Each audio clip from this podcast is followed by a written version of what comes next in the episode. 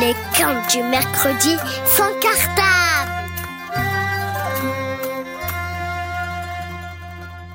Salam, c'est Moustalargo.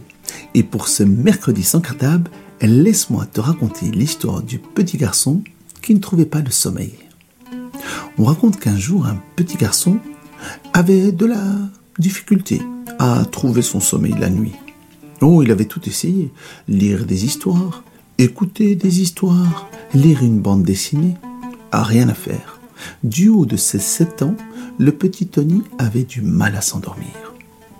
Un jour pourtant, à la cour de récréation, un ami à lui lui dit Mais tu sais, c'est parce que tu, tu n'appelles pas le marchand de sable. Comment ça, le marchand de sable? Ben oui, tout enfant est censé convoquer, c'est-à-dire inviter le marchand de sable à venir lui souffler de la poussière d'étoiles sur les yeux. Et comme ça, il plongera dans un long et délicieux sommeil. Oh, Tony rigolait. Il trouvait cette histoire marrante, drôle, mais il n'y croyait pas du tout. Un soir pourtant, le petit Tony, au fond de son lit, a décidé d'appeler le marchand de sable. Marchand de sable, si tu existes, tu pourrais venir souffler un peu de poussière d'étoile. Marchand de sable, si tu existes, tu pourrais venir souffler un peu de... Et voilà qu'au fond de sa chambre se dessine une ombre.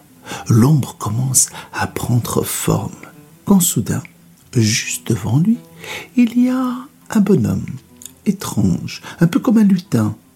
Mais ce bonhomme n'a pas l'air sympathique. On peut même dire qu'il est un peu effrayant parce qu'il a les yeux tout étirés, une longue barbichette comme un sorcier.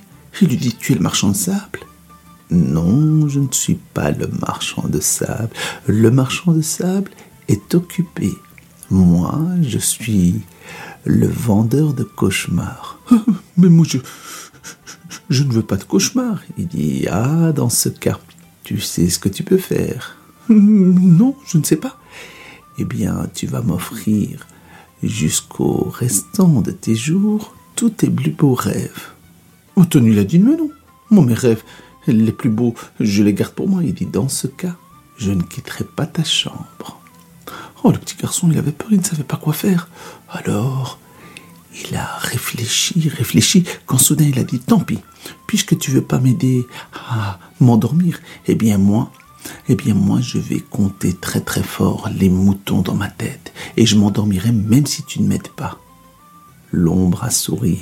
Ha, ha, ha. Eh bien on verra ça. Tony a commencé à penser très fort au marchand de sable et très fort à des moutons.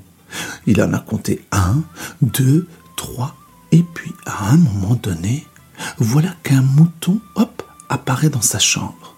Ben Puis un deuxième, puis un troisième.